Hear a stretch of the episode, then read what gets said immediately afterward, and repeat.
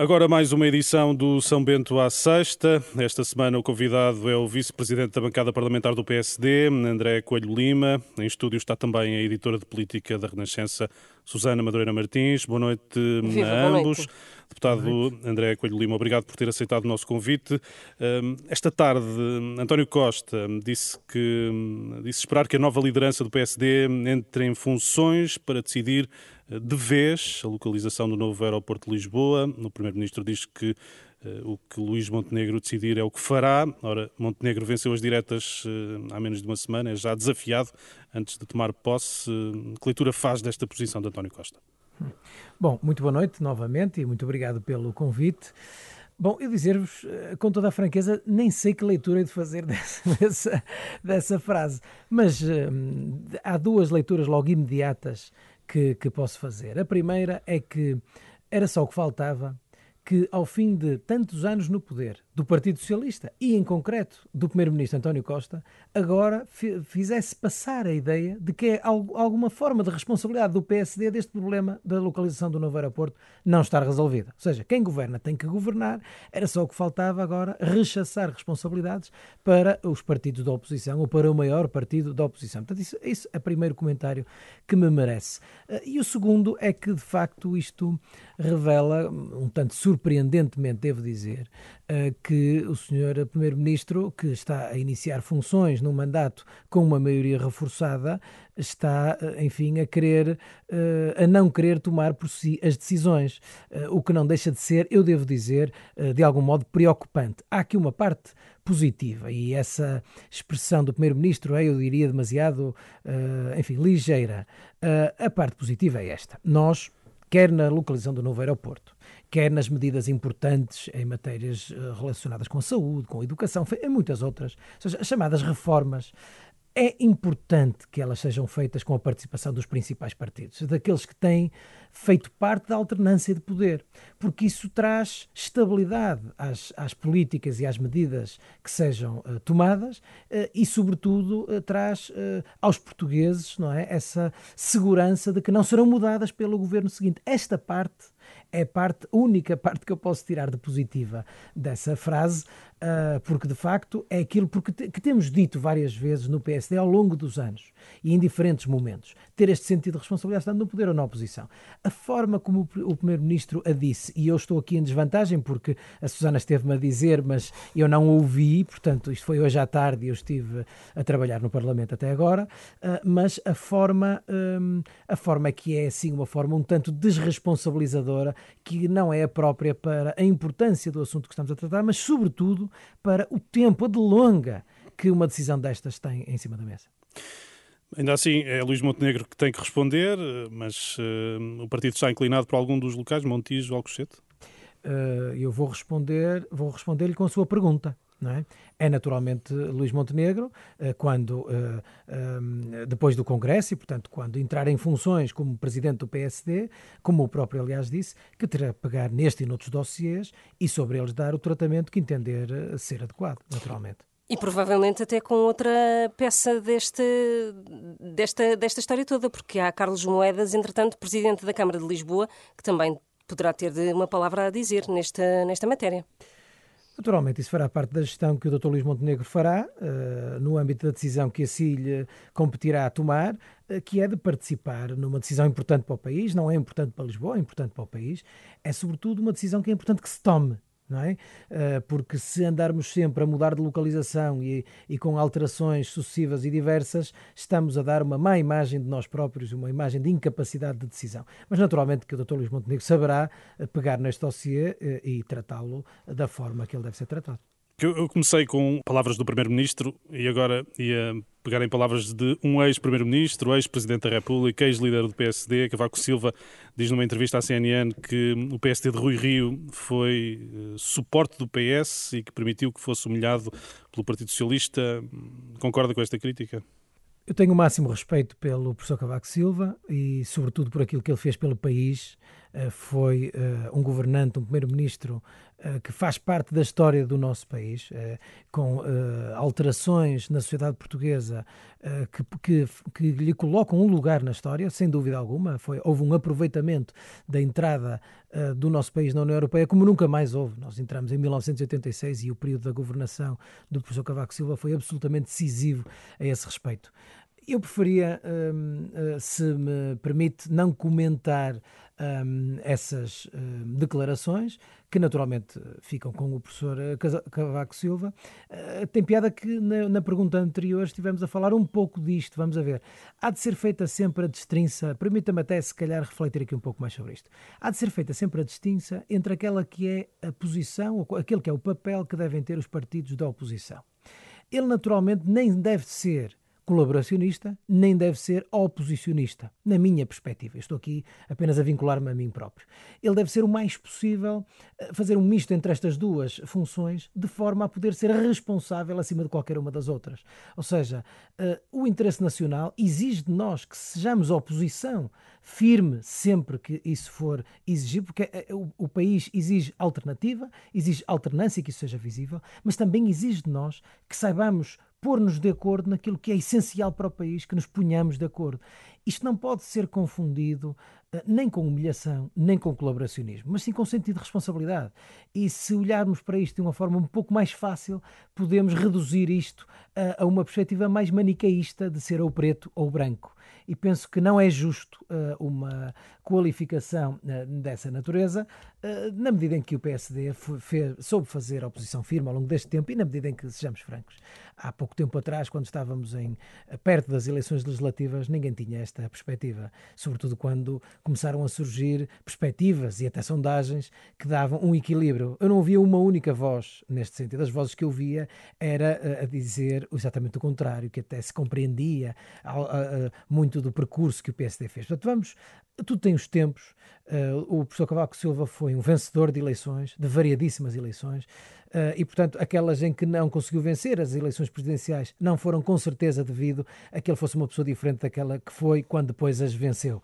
Portanto, é, foi com certeza a mesma pessoa e, portanto, uh, o respeito que tenho pelo professor Cavaco Silva é o máximo e mantenho na mesma, sobretudo pela posição que ele tem para, para o país e para ter criado um desenvolvimento muito importante para o nosso país naquela altura.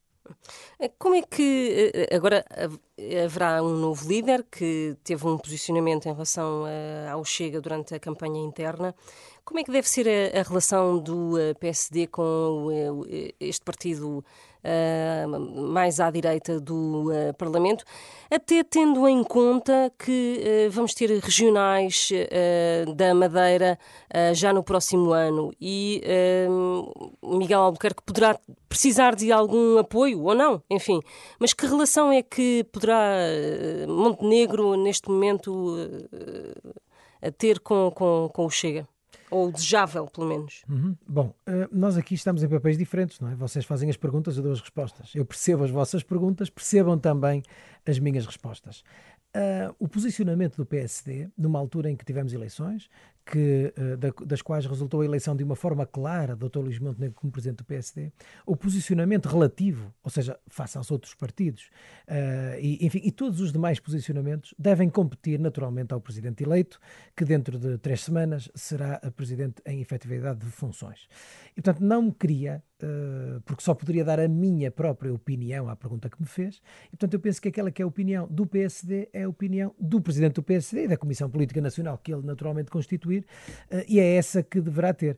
Uh, e portanto ela não, não estava-me a falar das eleições... Da Madeira? Mas, não, das eleições do PSD, das ah, diretas, sim. mas nas diretas eu penso que houve, enfim... Hum, algum consenso relativamente a essa matéria. E o consenso que houve relativamente a essa matéria é que essa matéria não é importante para o PSD. Portanto, ambos os candidatos uh, a presidente do PSD foram claros uh, nessa pergunta que me faz. E, portanto, eu não vou contribuir para pôr o Chega uh, no debate do PSD. E, e, nem vou muito menos contribuir para tomar posicionamentos que não me competem fazer, competirão naturalmente ao presidente do PSD. Falemos da, da bancada parlamentar, de que é vice-presidente e também é vice presidente do partido, de, de resto. Luís Montenegro já falou, de alguma maneira, com a bancada parlamentar e com a liderança parlamentar, com a direção? E a mim não me compete dizer mais do que aquilo que é público, não é? Aquilo que é público é que houve dois encontros com o, com o presidente do partido e com o, o presidente do grupo parlamentar. E, portanto, isso é o que é normal acontecer, eh, e é, aliás, aquilo que foi transmitido pelo Dr. Luís Montenegro logo na, no dia da eleição, que o, que o faria com a tranquilidade uh, que, uh, do tempo que temos e com a serenidade das pessoas que estão em causa, todas elas profundos democratas e respeitadores, não só da democracia, como sobretudo uns dos outros. E, portanto, é natural que isso aconteça, é, aliás, desejável que isso aconteça. Entendo que Paulo Mota Pinto deve pôr lugar à disposição com um novo líder? Eu entendo que uh, o, o Dr. Paulo Mota Pinto terá com o Dr. Luís Montenegro, o presidente eleito, as conversas que entender ter, e não sou eu que devo tê-las porque não estou nessa posição. Se eu estivesse nessa posição, seria uma coisa diferente. Não estando eu nessa posição, naturalmente que uh, devemos deixar isso à serenidade das conversas entre o Presidente eleito e o Presidente do Grupo Parlamentar.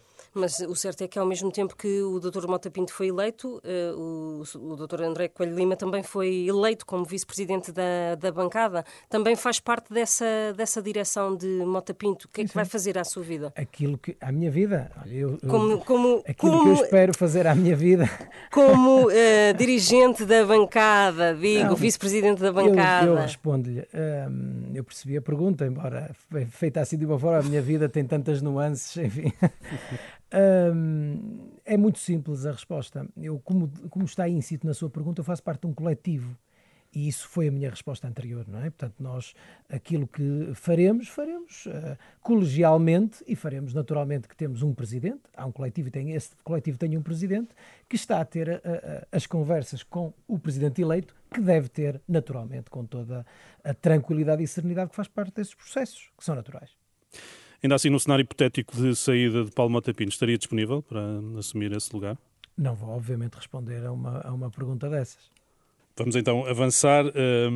Rui Rio ainda é o líder, até ao Congresso tem poder de decisão. Esta quinta-feira anunciou liberdade de voto nos projetos sobre eutanásia, mesmo no referendo proposto pelo Chega.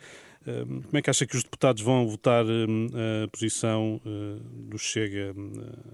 recordo aquela moção que propunha isso mesmo, precisamente uma, uma consulta popular em relação à eutanásia. Como é que acha que se vão posicionar os, os deputados? Como, como é que eu acho que se vão posicionar os deputados, não sei, porque está-me a pedir uma coisa que é aritmeticamente impossível, vou-lhe dizer porquê. Porque o PSD, posição em que aliás tenho muito orgulho, uh, tem, dá, em, em matérias desta natureza, confere aos seus deputados liberdade de voto.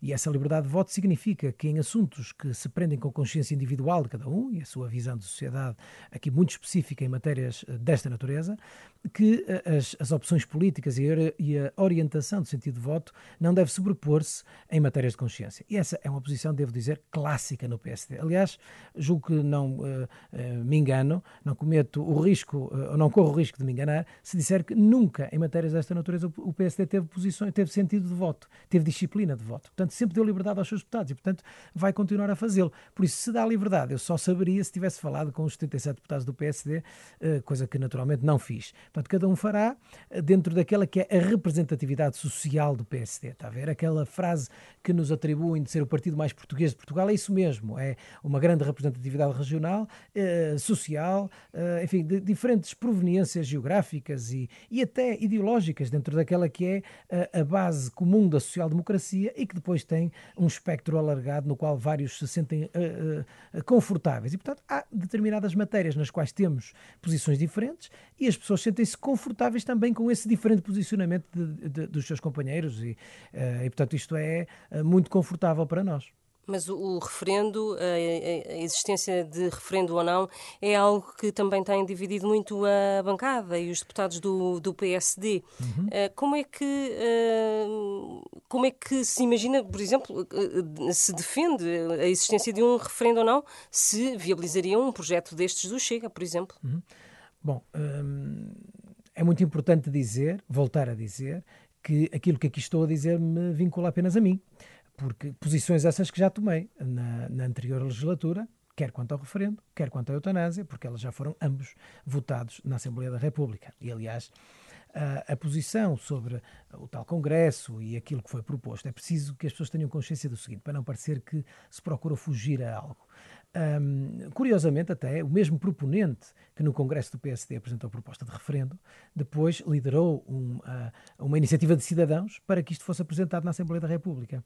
E, portanto, ou seja, a, a iniciativa de cidadãos foi agendada uh, imediatamente, ou seja, não faria sentido o PSD ter a sua proposta de referendo quando ela já estava em cima da mesa para ser debatida, estão a ver? Portanto, aqui não houve hum, nenhum veto de gaveta à decisão de tomada em Congresso. Sem prejuízo, não quero entrar agora na vinculatividade das posições tomadas em Congresso. Não vale a pena entrar por aí. É dizer, não houve objetivo de não seguir.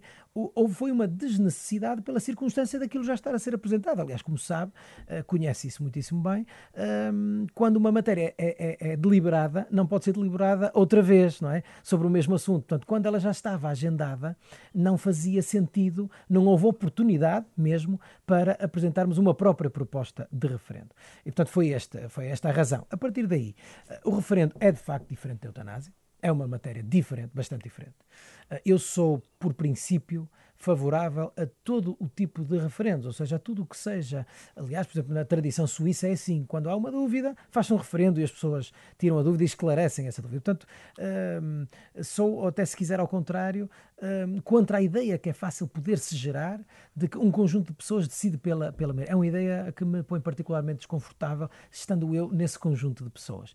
Coisa diferente é a abordagem deste referendo em concreto, porque, na verdade, uh, isto é quase uma abordagem filosófica ao tema, não é? Uh, na verdade, põe uh, o conjunto da população a decidir sobre o que cada um de nós pode decidir sobre si próprio. É? Isto questiona, por isso é que eu pus a questão no prisma filosófico, questiona, uh, levanta outro tipo de questões sobre a medida em que o eu pode impor decisões sobre o outro, sobre si próprio. É? e eu tenho muita dificuldade uh, neste prisma, neste patamar, eu próprio, na minha reflexão, em impor, seja o que for, a terceiros em decisões sobre si próprios. Ou seja, eu sou, se quiser, o mais liberal possível uh, uh, uh, naquilo que é a condução da vida de cada um de nós. Acho que a devemos conduzir de acordo com determinados princípios. Eu tenho os meus princípios, não quero impor os meus princípios aos demais. Luto por eles, luto porque eles vinguem na sociedade. Acho que isso é o que é bonito na política e na vida social, mas respeito imenso aquelas que sejam as posturas que outro tem sobre a sua própria vida, ainda que sejam diferentes da minha, e não quero ser eu a impor uma diferente. Ainda sobre as propostas eh, que vão ser hum, discutidas, eh, as propostas apresentadas e que hum, estarão hum, na Assembleia na próxima semana, elas não afrontam os argumentos do Presidente da República? Não, até porque o Presidente da República teve o cuidado de utilizar argumentos, enfim, circunscritos, muito numa dimensão jurídica, não é? E, e isso, vamos a ver, até, até é importante recordar, uh, e recordo o que dizia o acórdão uh, do Tribunal Constitucional, uma, uma, uma, grande parte do debate era em torno do artigo 24 da Constituição, não é? Portanto, a inviolabilidade do direito à vida. E o acórdão foi muito claro quanto a isso, dizendo que o direito à vida não pode transfigurar-se num dever de viver em qualquer circunstância. Estou a citar. Mas, entretanto, citar. houve também fundamentos do próprio Presidente da República em que Marcelo Rebelo de Sousa alertava para aquele conceito de doença fatal que não podia deixar de existir eh, nos projetos que fossem fossem, que lhe chegassem a Belém. É um facto. Eu vou voltar a repetir. A frase do acórdão diz uh, não pode transfigurar-se no dever de viver em qualquer circunstância. E este em qualquer circunstância, que consta no acórdão, responde a, a essa dúvida do Presidente da República. E, portanto, naturalmente o Presidente da República fará a, a, a interpretação da, da, lei que, que, que, lhe chega eventualmente, porque ela tem que ser aprovada, uh, que entender fazer no âmbito daquelas que são as suas competências uh, e, e, o Tribunal Constitucional também se pronunciará no âmbito daquelas que são as suas competências. Acredita que o Presidente da República o mais certo é enviar o, o diploma para o Constitucional? Considero isso natural, sobretudo tendo em conta que há uma dimensão jurídica ou constitucional em torno desta matéria, acho que é natural que o Presidente da República o faça. Deputado André Coelho Lima, o nosso tempo chega ao fim. Uh, agradecemos uma vez mais uh, a sua presença em mais um São Bento à Sexta. Susana. Muito obrigado. Nós é que agradecemos. Susana Madureira Martins. Uh... Até à próxima semana. Uh, não, há 10 de junho. Não há São Bento à Sexta. Daqui a 15 dias. Um, o São Bento à Sexta vai estar um, disponível em rr.sapo.pt.